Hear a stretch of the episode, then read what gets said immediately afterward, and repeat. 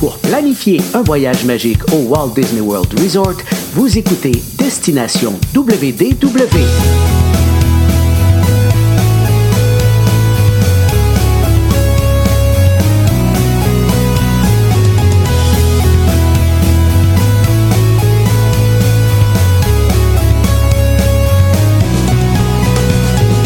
Et voici votre animateur et ami personnel de Mickey, Jean-Philippe Paré. Bienvenue à Destination WDW. Un gros merci pour le téléchargement. Pour les gens qui nous écoutent en audio, euh, vous allez retrouver bien sûr nos épisodes audio sur notre site web, sur Spotify, Apple Podcast et compagnie, et des versions vidéo également sur notre page Facebook, notre chaîne YouTube. Je vous invite bien sûr à vous abonner aux deux endroits. Aujourd'hui, on met de côté le volet planification du podcast et on plonge euh, tête première dans le volet euh, historique, nostalgique de notre passion Disney. Et ça veut dire que je m'en vais rejoindre mon ami Michel. Salut Michel, comment ça va? Hey, salut Jean-Philippe, ben ça va super bien, puis content de vous retrouver tout le monde. C'est donc bien le fun. Youhou! Yes. Donc, hey, aujourd'hui, euh, on continue notre, euh, notre volet ou notre série 100 ans de magie. Aujourd'hui, on va parler, en fait, de, de, de l'après-Walt, parce qu'on on sait que Walt va quitter bientôt notre histoire, mais justement, comment ça s'est déroulé la dernière année de Walter? Ah oui, c'est triste comme épisode, mais tu sais, on va mettre quand même beaucoup de joie là-dedans. Mais c'est ça, on est sur le dernier tour de piste de l'oncle Walt, puis il est déchiré parce que là, on est comme dans les grands secrets parce que sa santé ne va pas bien, mais il veut que ça soit quand même bien. Lui, il sait que ses jours sont comptés, ses mois sont comptés, mais il veut quand même, tu sais, garder le secret sur sa santé. Mais tu sais, il y a tellement de bonheur à partager. On est sur le dixième anniversaire de Disneyland, on est en 1965, puis c'est comme, wow, la grosse parade, la célébration. Si vous allez voir des vidéos, ce qui m'a marqué du dixième anniversaire, c'est qu'il y a un immense gâteau, puis c'est 10 pointes de gâteau avec des chandelles qui se promènent. Tu sais, là, Disneyland a pris de l'ampleur, Disneyland a de la gueule, puis c'est le fun de voir ça. Fait que là, il est fier de ce succès-là, mais la santé ne va pas bien et tous, euh, vraiment, là, il y a une grosse toux. Puis, tu sais, c'était pas un alcoolique, mais je veux dire, quand, quand même, il prenait son petit verre de boisson, un petit verre de rhum, un petit verre de gin, peu importe, le soir, avec ses... euh, il, il fumait non-stop. C'est, tout le monde connaît ça. Hein? Fait que là, ça commençait à être un peu difficile, mais il voulait cacher ça aux actionnaires, aux employés. Mais c'était quand même assez difficile de le faire. Parfait. Et là, ben, le, le 15 décembre 1966, nous apprenons le décès de Walt Disney. Ouais, c'est comme vraiment là, c'est pas juste aux États-Unis. Hein. Il avait fait sa renommée à travers le monde, donc c'est le monde entier qui pleure la mort de Walt Disney. On en parle dans les journaux, la radio, télévision, monde entier. Vous savez, quand quelqu'un décède dernièrement, c'est comme on est allé rejoindre son ami, on est allé rejoindre Ouais. la famille. Qu'est-ce que vous pensez? De qui était-il? Et. Fait que tout le monde n'avait que des bons mots pour Walt. Et même s'il y a eu des différends avec certains employés, je veux dire, tout le monde était vraiment euh, peiné du départ de Walt. Le monde était vraiment like c'était un choc. Puis les médias disaient, c'est comme, wow, on a perdu quand même un pionnier, un artiste, un novateur, un grand créateur. Puis c'est comme, pour certains, on a perdu un père parce que c'était une grosse famille Disney. Et même si on était des guests, on se sentait quand même dans la famille de Disney. Fait qu'on a perdu notre père, c'était notre papa. Moi, j'appelle, c'est mon papa artistique, tu sais. Fait que c'est, c'était vraiment beaucoup de peine, mais ça a été couvert partout. Puis tu sais, on parle dans le Times ou toutes, toutes les grosses revues, vous avez toujours un globe terrestre, puis le globe, c'est la tête de Mickey qui pleure. Euh, Ouais, C'est vraiment, c'est magnifique les, les images. C'est sûr que c'est des images qui ont été euh, dessinées. C'est pas le même design qu'on aurait fait aujourd'hui, mais pour 1966, c'était quand même quelque chose. Puis finalement, quelle est la véritable cause du décès de Walt? Moi, tout le monde. De quoi est-il mort? Ben là, si je vous parle de la cigarette, c'est sûr qu'on parle qu'on est sur le décès du euh, le cancer des poumons euh, à l'âge de 65 ans. C'est ça qui a vraiment fait que euh, il est parti là, vraiment. Puis ça s'est fait, c'était fulgurant. Puis à la fin, c'était vraiment intense. C'est sur un court laps de temps, mais au moins, même s'il est mort du cancer du poumon, euh, ça s'est fait comme lui il voulait. Il en avait déjà parlé avec Liliane. C'est là qu'on a su après que tout était préparé d'avance parce que Liliane était au courant puis savait quoi faire. Donc, les proches de Walt le savaient. Donc, lui, ce qu'il voulait, c'est être incinéré puis que ça se fasse rapido presto le lendemain. Le lendemain de sa mort, on est déjà allé placer au Memorial Park. On est à Glendale, en Californie. Et là, on parle pas, c'était une cérémonie intime avec les proches. Il n'y a pas eu de funérailles nationales, comme on peut connaître les drapeaux en berne et tout ce que vous voulez, là. C'est comme, on vous l'a prêté toute notre vie. Est-ce qu'on peut avoir notre Walt à nous, notre petite famille, toute seule? Euh, ça a été difficile parce qu'avec, écoute, autour du, euh, du Memorial Park, il y en avait des paparazzis. En veux-tu en au pouce carré? Tout le monde voulait interviewer tout le monde. Ils ont resté dans leur intimité, mais pas trop loin autour. Il y avait vraiment une clôture médiatique qui voulait voir, qui voulait savoir mais les laisser dans leur intimité pareil. Bon. Mais désolé pour ceux qui pensaient que finalement, là, c'est comme, hein, on a conservé Walt. Ben oui, Walt Disney, il est gelé. Walt Disney va revenir, il est conservé je suis désolé, mais c'est un mythe, c'est une légende. Mais oui, il aurait voulu, oui, il en avait parlé, oui, il y avait l'argent pour le faire, mais la médecine n'était pas avancée pour arriver à ça, même si ça a été évoqué. Mais non, euh, ceux qui pensent encore ça aujourd'hui, euh, Disney n'est pas congelé et on ne verra pas réapparaître Disney. Euh, je suis désolé pour vous de vous faire cette peine-là, mais c'est la vérité. Excellent. Euh, bon, on a intitulé cet épisode-là 100 ans de magie, l'après-Walt. Donc, comment se déroule la suite à l'interne de la direction de Disney? Mais ça, c'est le fun. Ça s'est tellement bien passé. on voulait tellement faire hommage à Walter. C'est comme après le trépas de Walt, en 66, on vous a dit son frère aîné, Roy, qui au départ voulait pas faire Disneyland, qui au départ voulait pas faire ce que... Mais son frère l'a convaincu, j'ai besoin de toi. Si t'es pas là, je peux pas le faire. Puis là, on avait commencé à acheter des terrains, on avait commencé à préparer le prochain parc Disney. Tu sais, il y a un paquet d'affaires qui se faisait. Là, c'est comme, je peux pas laisser ça là. Ce que je peux rendre hommage puis faire honneur à mon frère et à offrir à tout le monde, c'est de continuer son œuvre. Donc lui, il a décidé de continuer l'œuvre de Walt, puis il a été soutenu par l'entreprise. C'est comme il y avait vraiment un gros capital financier où ce qu'on était rendu là, c'est à cause de Roy, on était quand même en bonne situation financière. Puis là, la direction a été assurée. On a pris trois personnes. On parle de Roy Oliver Disney.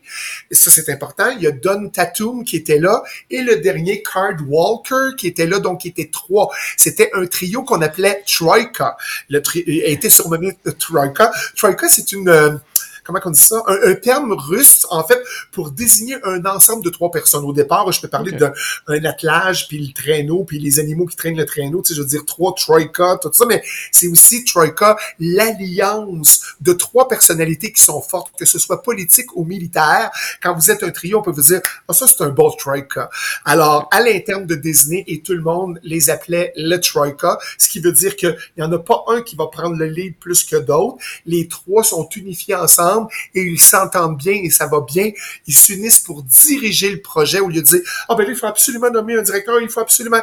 Il n'y en avait pas de ça. Ils s'entendaient très bien les trois. C'est comme ça que ça s'est passé. Fait que c'est sûr que là, il fallait continuer. L'entreprise a dit là, vous êtes là le Troika, mais c'est faut continuer les productions qui sont en cours. On est à la télé, on a l'animation, on a le cinéma. Faut augmenter la diffusion de Disney, puis comment on va le faire? Bon, on l'a augmenté avec les divisions par thème, parce que là, on a dit, OK, vous avez commencé à acheter des terrains, on conclut ça, on achète les terrains pour la Floride pour lancer le projet officiel de Walt Disney World Resort.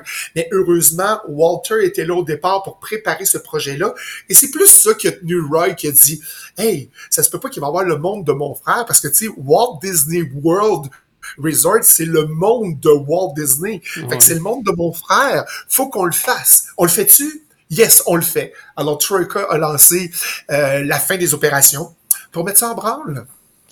Puis la Walt Disney Company s'est même permis un petit moment de transition là, avant la reprise. Oui, c'est sûr, parce que même là, il faut acheter les terrains puis tout. C'est comme, OK, on prépare ça, mais on n'aura pas l'impression qu'on sort quelque chose de hot. On n'a pas l'impression que, tu sais, se passe rien malgré tout. Mais les gens vont comprendre la transition. Mais même s'il n'y a pas eu de film puis tout ça, on est quand même entré en bourse. Le 12 novembre 1967, on a décidé qu'on rentrait en bourse au New York Stock Exchange et on a décidé que, tu sais, bon, oui, on a qualifié cette période-là de transitoire, appelons-le comme ça. Mm-hmm. Mais tu sais, la société a dit, on continue quand même nos activités, on prépare les choses, mais il faut qu'il y ait de quoi qui bouillonne pour que ça arrive, mais on n'avait aucun grand projet qui apparaissait là, dans, dans cette période-là. OK. Il a fallu un petit moment, trois ans d'attente, je pense, avant que Disney refasse surface avec un, succès. Oui, mais tout un succès, par exemple, Jean-Philippe, tout le monde va se rappeler. Un amour de coccinelle, ah notre choupette, vraiment le véhicule, le petit Volkswagen, là, tu sais, c'est comme euh, avec la bouche en avant, le, parce que le hood euh, en avant, le moteur est pas là, le moteur est en arrière. Fait que si vous vous rappelez, le hood en avant s'ouvrait souvent, puis qu'on avait une langue, on pouvait manger les gens, on pouvait punir les gens qui étaient pas gentils. Euh, notre petite coccinelle arrivait toujours par en arrière, puis là, c'est comme ça devient le film le plus populaire en 1969. Si tu dis, c'est quoi les films? Peu importe la compagnie, on dit, c'est coccinelle. C'est un amour de coccinelle. Fait que vu que c'était bon, on a dit, on surfe là-dessus. Donc, on a fait plusieurs films de coccinelle. Ils en ont fait des films avec la coccinelle. Plus que des vedettes internationales des vedettes d'Hollywood. Coccinelle était dans majoritairement tous les films. Fait qu'ils ont fait des téléséries, ils ont fait des téléfilms, tout était là. Et le 25 juin 1969, on a dit, ben là, c'est parce que là, on est en train de se perdre avec la coccinelle faut ouvrir d'autres choses. Ça marche, on y va. Fait que là, t'es là. Tous nos films, c'est-tu des films d'éducation? C'est-tu des films euh, juste de famille? Euh, vous vous souvenez aussi, euh, Walter aimait beaucoup les choses de la faune, aller chercher des choses, de vraiment des animaux. Fait que là, on dit, OK, on va faire la Walt Disney, les productions d'éducation. comment on dit ça? Educational Production. Et puis là, on a fait plein de films là-dedans qui étaient destinés pour le matériel éducatif. Puis là, on a créé ça au sein de Disney. Fait que là, on commence à tout placer ça. OK, on a ça, on a ça. faut commencer à voir qu'est-ce qui se passe au sein de la compagnie. Mais bravo, la coccinelle a vraiment remis Walt Disney, euh, la compagnie de Walt Disney sur la map. Et toi, as-tu déjà vu ça? T'as-tu écouté ça, toi, Jean-Philippe, les euh, oui, ben, quand j'étais jeune, donc il y a très très longtemps, mais oui, effectivement. Puis je me souviens qu'il y en avait vraiment beaucoup, d'ailleurs, ces films-là. Eh, beaucoup! On allait, les, on allait voir Coccinelle au cinéma, on allait voir Coccinelle au cinéparc. Dans nos télés, il y avait ça dans la semaine. écoute, c'était partout, partout. On avait l'impression qu'on était envahi par Coccinelle. Puis elle, a fait euh, bonne figure aussi à l'intérieur des parcs Disney. Quand on voyait arriver Coccinelle, elle faisait partie des shows, elle faisait partie des parades, était là vraiment présente. C'était quasiment comme au, euh, les dernières années où on a vu Cars, euh, Flash McQueen était là, puis les enfants avaient hâte de se faire poser, d'aller d'un meet and greet et d'être accompagné de Flash McQueen. À l'époque, c'était la même chose. On voulait se faire poser avec Coccinelle. C'était vraiment une vedette, là. Vraiment. Tu veux nous parler aussi d'une nouveauté qui concerne les archives Disney? Mais c'est ça, là, je vous disais, là, on commence à tout placer. Là, il faut commencer à savoir qu'est-ce qu'on a. Disney, c'est quoi? Puis qu'est-ce qu'on a? faudrait commencer à le faire parce que là, on fait plein d'affaires. On met ça dans le backstore. On met ça dans le backstore. Il va falloir faire quelque chose. Et là, je vais vous nommer un nom que vous connaissez probablement. On parle de Dave Smith. C'est un des Nine Old Men. Mais lui, finalement, le 22 juin 70, il fait, attends, on pourrait-tu faire les archives de Walt Disney? Donc, Walt Disney Archives, ça part. Puis lui, il a fait tellement des quiz sur Disney, euh, des volumes qui nous racontent vraiment tout ça. Donc là, on prend conscience du capital historique que nous autres, on a, puis de créer cette compagnie-là, pas cette compagnie-là, une autre filiale à l'intérieur. J'aimerais ça qu'on fasse le décompte depuis le début de la compagnie. On a comment de, de, de, filiales de tout ça? Mais c'est ça, là, on est au cœur des studios, puis euh, vraiment, là, au siège social de Burbank, on commence à énumérer et à préparer les archives. Et je sais qu'est-ce que c'est, parce que vous savez, je vous ai déjà parlé de l'Expo Disney qui est sorti en 2007, qu'on a fait à Paris. J'étais l'ambassadeur Disney pour cette exposition-là. Je veux dire, les gens qui ont organisé l'exposition sont allés à Burbank, qui ont pu rentrer dans les voûtes Disney, puis avoir toutes les archives qu'il y avait là. C'est comme, ça n'a pas de bon sens, tout l'ouvrage et la richesse que Disney avait. C'est comme, wow, c'est incroyable tout ce qu'on avait comme archives. Sinon, mais 1971, euh, est-ce qu'il s'est passé quelque chose de spécial cette année-là, Michel? Ah ah! parce que là, Jean-Philippe essaie de garder le suspense, mais il aurait ça de dire le titre. Qu'est-ce qui nous arrive en 1971? C'est l'année où on découvre le 1er octobre 1971 le Walt Disney World Resort.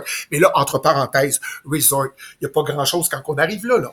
On a deux hôtels, il y a le Contemporary Resort, il y a le Polynesian Village, et puis on a le, le Magic Kingdom qui est là, qui est un peu la version disons, dans le look Disneyland qui est mhm. là. Et puis, euh, mais on rouvre quand même le Walt Disney World Resort je fais pas de commentaires sur la petite île, le Island, machin truc. Qu'est-ce que c'était? Discovery Island. Discovery Island, donc on voyait deux perroquets, puis on, on, se faisait piquer par les moustiques. Mais après ça, il y avait ça, puis il y avait euh, les, euh, les glissades d'eau sont venus un petit peu plus tard, mais je veux dire, c'est euh, c'est ça qui était le resort. Mais là, vous imaginez qu'est-ce que c'est le resort aujourd'hui? C'est vraiment capoté. Mais à cause de Roy, croyez-le ou non, même si ça coûte 400 millions de, je m'en allais dire d'euros par rapport, argent US, à cause de Roy, on part ça sans dette, il n'y a pas de dette. Oui, il y avait des petites, on peut même pas appeler ça des dettes, il y avait des comptes à payer, disons ça comme ça, qui mhm. étaient tout à fait normal dans la, mais on part, on a 400 millions et Roy met ça à zéro. Puis on le sait, l'inauguration, c'était spécial, hein? Roy veut faire le speech d'ouverture, on est à Town Square, il shake, il a de la misère à parler, puis là, il demande, il dit, je pourrais-tu avoir Mickey Mouse avec moi? Puis Mickey était dans, près de la foule, il était dans les dignitaires et tout ça. Et Mickey est monté là, puis il a pris la main, ils ont fait une accolade, puis là, il a, fait son speech, puis il avait l'impression que son frère Walt était à côté de lui parce que c'est mais non, c'est son alter ego, c'est Mickey Mouse, c'était aussi euh, Disney puis tout. Puis il avait demandé à Liliane c'était tu correct, puis Liliane a dit ah je pense que Walt aurait aimé ça, ça aurait été vraiment capoté, tu sais. Mais à cause de ses qualités vraiment, euh, je m'en allais dire d'architecte, ça n'a rien à voir mathématicien non plus, aidez-moi. Un, comptable, hein? Un bon à part de ça. Mais ça, c'était vraiment cool. Fait qu'on se rappelle de la cérémonie d'ouverture. Puis écoute, la, grande émission de télé qu'ils ont fait, euh, Julie Andrews est là, il y a plein de Kids of the Kingdom, les danseurs, la grosse parade qui présente vraiment toutes les... Euh, les, parties de Disney, le seul bémol, disons-le comme ça, au moins on est loin du Black Sunday de Disneyland. Il n'y avait pas de Tomorrowland. Quand vous tournez à droite en arrivant au hub, il y a un mur au fond parce qu'il n'y a pas grand-chose qui est là. Il y a le couloir avec deux, trois petites affaires. Puis l'attraction de Tomorrowland, c'est vraiment euh, les petites autos, euh, pas tamponneuses, mais les autos... Euh, oh, oui, Tomorrowland, Exact. C'était ça l'attraction de Tomorrowland. Wow, les autoroutes existent maintenant. C'est capoté.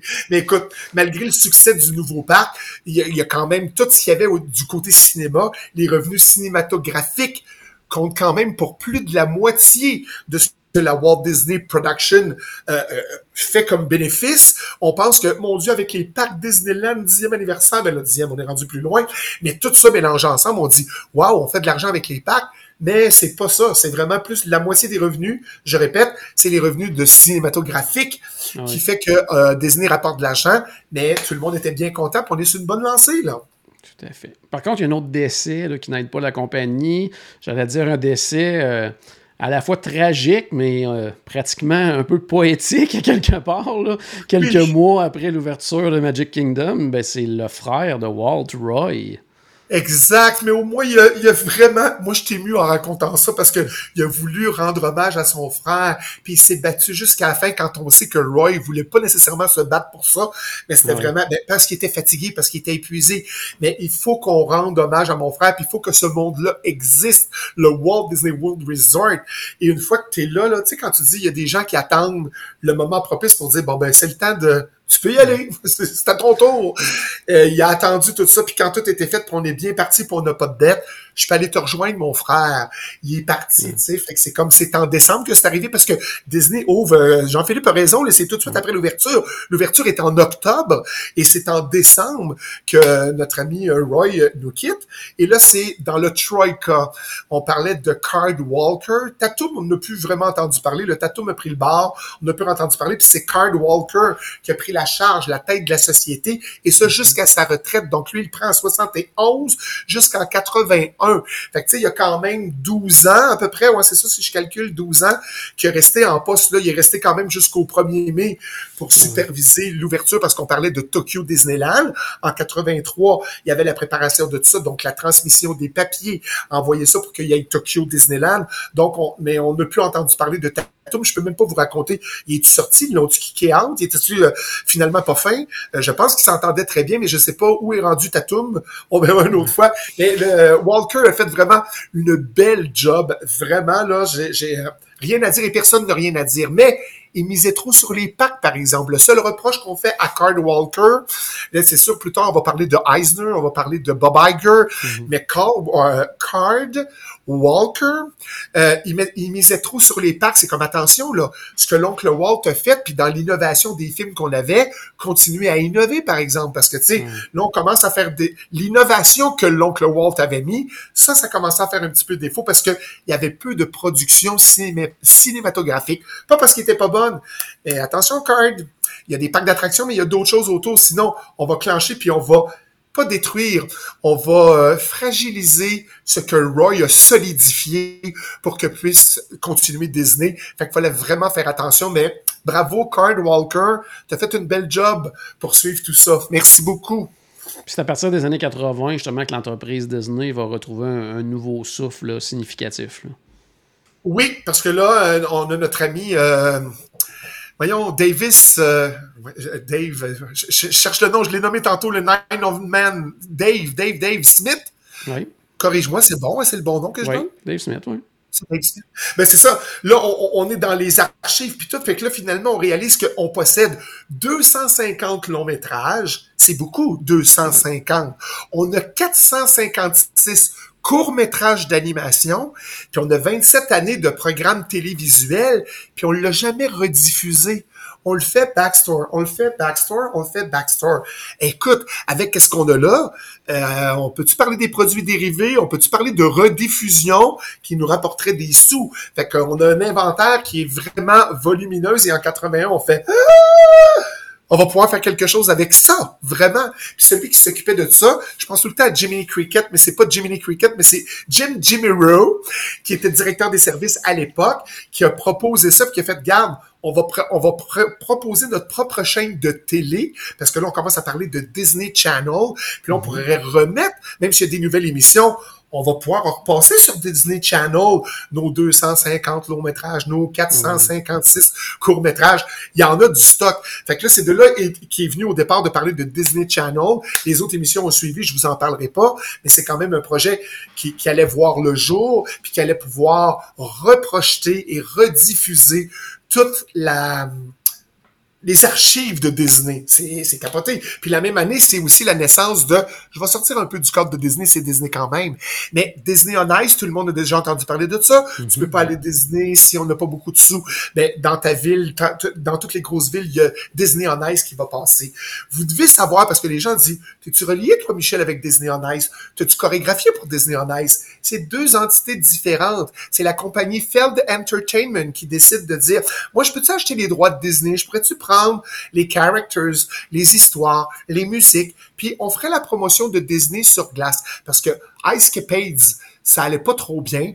Ice Follies, ça allait pas trop bien non plus. Mm-hmm. Là, c'est comme, faut redorer ça. On va perdre le spectacle sur glace, mais avec Disney on Ice, on aurait la chance de ramener les gens pour aller là. C'est comme, oui, c'est une très bonne idée. Fait que là, on a obtenu les droits internationaux pour faire des spectacles de patinage artistique, mais avec la bannière Disney, avec nos personnages Disney et tout ça. Et je trouve ça cute parce que le premier spectacle a eu lieu le jour de ma fête, le 8 juillet.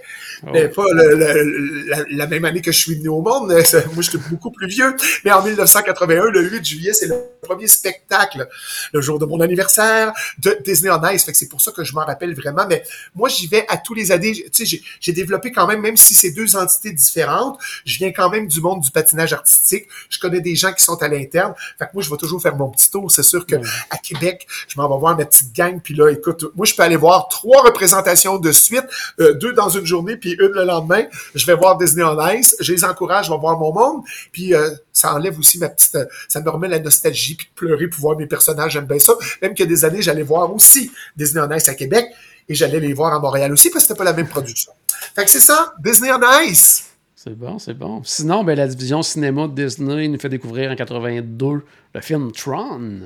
Le film Tron, oui c'est le fun, oui c'est pas le fun. Effectivement, le film Tron, il utilise pour la première fois des images de synthèse, puis on dit wow, c'est généré par l'informatique, mm-hmm. c'est donc bien capoté, ça va donc bien être hot. Puis là finalement, on fait l'univers de Tron. Malheureusement, je suis obligé de parler un petit peu à à reculons de, de ma propre euh, ma propre communauté. Mais Tron, il y avait un contenant, mais il n'y avait pas de contenu. Tu sais, on dit ça souvent, c'est important tu sais, d'avoir un contenant puis que ça soit beau, le contenant, mais qu'il faut qu'il y ait quelque chose de soutenant à l'intérieur. Il faut qu'il y ait du contenu pour que ça tienne. Et c'est ça. Tron, on a décrété que c'était il y avait un contenant sans contenu, mais le système était quand même révolutionnaire. Euh, il n'y a pas eu de méga succès espéré, même que je pense que ça a été un flop pour la majorité des autres. Mais heureusement, le succès de Tron revient plus tard parce que le thème est plus moderne et mieux accueilli 35 ans plus tard parce que l'attraction Tron Cycle, tout le monde le sait parce que ça vient d'arriver mhm. à Magic Kingdom en Floride, Kingdom, pardon. Et, mais à Shanghai Disneyland, on a ça depuis l'ouverture, le 2016, le Tron Cycle. Et moi, je capotais quand je suis arrivé à Shanghai Disneyland. J'étais embarqué là-dedans, j'ai fait, oh my God, c'est capoté. Alors, on a on s'est réunifié et on s'est remis à penser à Tron, à revoir les façons de rediffuser ça puis de présenter ça d'une autre façon pour que les gens aiment l'univers de Tron. Mais c'est arrivé avec notre attraction. Parfait. Et en 82 aussi, le 1er octobre, ah, l'ouverture du plus beau parc au monde, Epcot. Le second parc, écoute, dis-le c'est quoi le parc, c'est moi qui est supposé de le dire, mais écoute, c'est ton parc préféré, faut tu le dire, c'est quel parc qui rouvre? Ah, je suis obligé d'utiliser même l'ancien nom et de dire Epcot Center qui ouvre. Exact, c'était ce qui était écrit sur mes notes, le célèbre Epcot Center, Experimental Prototype Community of Tomorrow. C'est complètement différent, puis là les gens capotent parce que c'est comme, hey, c'est pas comme les deux premiers parcs qui étaient du style, appelons-le Disneyland, même si c'est Magic Kingdom, c'est la même forme qu'un Disneyland. Puis là on a Epcot qui était au départ, c'était inspiré par une ville, c'était une vision du futur, la ville du futur que Walt Disney voulait mettre en place et que Roy aurait donc aimé, même si c'est comme là, je, mets le parc là, mais on peut pas mettre Epcot là. Et là, il y a eu beaucoup de discussions sur Disney. C'est comme les plans diffèrent de l'original, c'est sûr, on n'est pas dans la ville. Mais si vous voulez revoir la ville, je vous le dis, il faut toujours prendre le petit, euh, je dis toujours le petit tramway, le petit train. Euh, ça a changé de nom deux fois. Comment ça s'appelle? À Tomorrowland? Le transit opposite machin truc. People Mover, le transit, euh, Tomorrowland Transit Authority maintenant. Ouais. Exactement. Donc on embarque là-dedans, puis quand vous arrivez proche de euh, Space Mountain, à votre gauche, vous avez la maquette de la ville en 3D. Puis tout, c'est toujours impressionnant et génial de voir cette maquette-là. Donc, allez voir ça quand tu dis, ben c'est quoi cette attraction-là? Un, ça nous permet de relaxer. Deux, on arrête de marcher. Trois, on se promène dans le noir. Et quatre, on voit la maquette de Epcot Center. Faites ça, il faut faire ça. Euh, c'est toujours en fonction, puis euh, ça, ça fait beaucoup de bien. C'est ça. Là, c'est, euh, mon Dieu, comment qu'on va organiser ça? On peut pas faire cette ville-là. Donc, ce qu'on a fait, on a dit, on va garder la ligne conductrice quand même. Ça va être le futur. Mais en plus, on va inviter tous les pays à venir célébrer cette union universelle-là autour d'un lagoon. Donc, même si les plans sont différents, on a décidé de dire, ben, au début, il y aura quand même le Future World, le côté Est, le côté Ouest. On a trois pavillons de chaque côté qui va... Euh, vraiment la terre, l'eau, le, tout, est vraiment qu'est-ce qu'on fait dans le futur partout sa planète et le World Showcase qui est inspiré des expos universelles avec des pays autour du lagoon, mais ça a fait quand même un tabac. vous voyez, Jean-Philippe, il, s'occupe encore de tout ça, il fait, il organise des voyages et son parc préféré c'est Epcot. Il faut aller voir ça. Mais euh, tu sais, avouez-le là, tu sais là, ça commence à pas ça commence ça a pris de l'ampleur, puis on a tout fait pour essayer de moderniser, pas moderniser, mais de mettre des choses en place pour que ce soit excitant pour tout le monde, attirer les jeunes qui n'étaient pas attirés, parce que c'est comme, oh, c'est un parc pour les vieux, il n'y a rien pour les jeunes, c'est tous les vieux qui vont là. Euh, les jeunes, ils vont de plus en plus, puis ils découvrent plein de choses. Tu peux euh, m'arrêter ou continuer, euh, Jean-Philippe, qu'est-ce que tu penses de la nouvelle version de Epcot aujourd'hui? Mais c'est sûr que il y a toujours le côté nostalgique en moi qui, qui la mission première d'Epcot d'éduquer tout en divertissant. Euh, là, c'est sûr que maintenant, ils ont amené énormément de, de, franchises de Disney et tout ça, mais de l'autre côté, justement, ça fait en sorte qu'il y a plein de jeunes familles qui s'intéressent à Epcot maintenant avec l'ajout de, de, Ratatouille, de Frozen, on a Nemo. Euh, donc, euh, ça amène vraiment une quelque chose d'intéressant. Puis Guardian of the Galaxy, euh, qui, est une attraction euh, vraiment fantastique. Là, donc, euh, non, c'est des belles années à venir là, pour Epcot. les travaux ne sont pas encore terminés, là, mais quand ça va être terminé, ça va être magnifique en plus. Et dans chaque pays, on essaye de ramener les histoires de l'origine d'où ça vient. Alors, c'est sûr que là, ça ressemble plus à des meet and greet dans la majorité des pays. Mais tu sais, quand on parlait de au Mexique, qu'on veut remettre Coco à United Kingdom, on voulait faire une attraction sur Mary Poppins ou Peter Pan. Après ça, on est allé sur Mary Poppins. Whoop, on le fait plus, l'argent et c'est ça. Mais on essaie quand même de vouloir développer chaque pays pour mhm. aller vraiment chercher les personnages des jeunes, ce qui est tout à fait agréable. Et vraiment, justement, le Guardian of the Galaxy et toutes les choses qu'ils ont mis en place. Notre fameux, quand on est arrivé avec, euh, mon Dieu, je vais... Euh, je m'envole. Et je perds mes mots aujourd'hui. Je suis comme bien ému, j'imagine, hein? Sorin, est-ce que tu parles de Sorin? Eh mon Dieu, ça se peut pas que je me souvenais pas du nom de Sorin. J'étais complètement ailleurs. Non, mais je veux dire, on a eu ces versions-là, puis tu sais, je veux ah dire, ça nous a amené dans d'autres choses. Mais tu sais, moi, je pense encore à Figment. Je pense ah. encore à j'aime aller dans le pavillon pour aller à Imagination Institute, puis toutes ces bébelles-là, puis que j'ai appris plein de choses là. Moi aussi, j'étais un nostalgique de les premières années d'Epcot. C'est comme, oh my God, j'aimerais ça revivre ou de revoir une coupe de characters qui arrivent, puis de voir arriver mon Figment. Je capoterais. Est-ce qu'il vient encore à l'occasion, Figman? À il va, il va recommencer. Là. Cette année, là, il est prévu qu'il va y avoir un nouveau meet and greet avec Figment. Là, donc, euh, Puis si vous voulez euh, euh, vous réorienter puis entendre parler de Epcot, sur nos épisodes, quand on a fait le spécial 50e anniversaire du Walt mm-hmm. Disney World Resort, il y a un moment donné, à partir de 82, on parle de Epcot. Fait que si vous allez dans des épisodes, je parle de l'épisode 374, on vous parle de la construction. L'épisode 378, vous allez avoir le Future World du côté Est, 386 du côté Ouest. Puis si on va de 387 à 422, on fait tout le tour du World Showcase. Puis c'est tout en détail. Fait que vous pouvez faire une très belle visite d'Epcot Center, nous entendre parler, Jean-Philippe et moi, de nos bonheurs et de nos passions dans Epcot ce serait vraiment génial. Fait que c'est sûr que là, en arrivant à Epcot, on pouvait pas dépasser ça. Ça pouvait pas être mieux que de finir avec Epcot. C'est ce qui complète vraiment le, cet épisode-là pour notre série de 100 ans de magie. Mais euh, écoute, continuons. Hein, la Walt Disney Company, euh, c'était quand même un bel épisode. Malgré notre départ de Walt, on est quand même sur une lancée positive. Et il y a des belles choses qui s'en viennent sur la suite de l'histoire que vous devez pas manquer. Manquez pas le cinquième épisode parce que là, on va être rendu où? Le 60e anniversaire de la Walt Disney Company. Je vous invite à là, que la magie tourbillonne autour de vous. Et je te laisse le dernier mot, Jean-Philippe. Merci encore de m'inviter puis d'être là avec vous. J'ai hâte de vous retrouver live, par exemple. Oui, tout à fait. Ben, merci beaucoup encore, Michel, de ta présence aujourd'hui ben, à la maison. J'espère qu'on a ajouté un tout petit peu de magie dans votre journée. N'oubliez pas, bien sûr, que tout a commencé par une souris et on se reparle très bientôt. Salut tout le monde. Bye bye.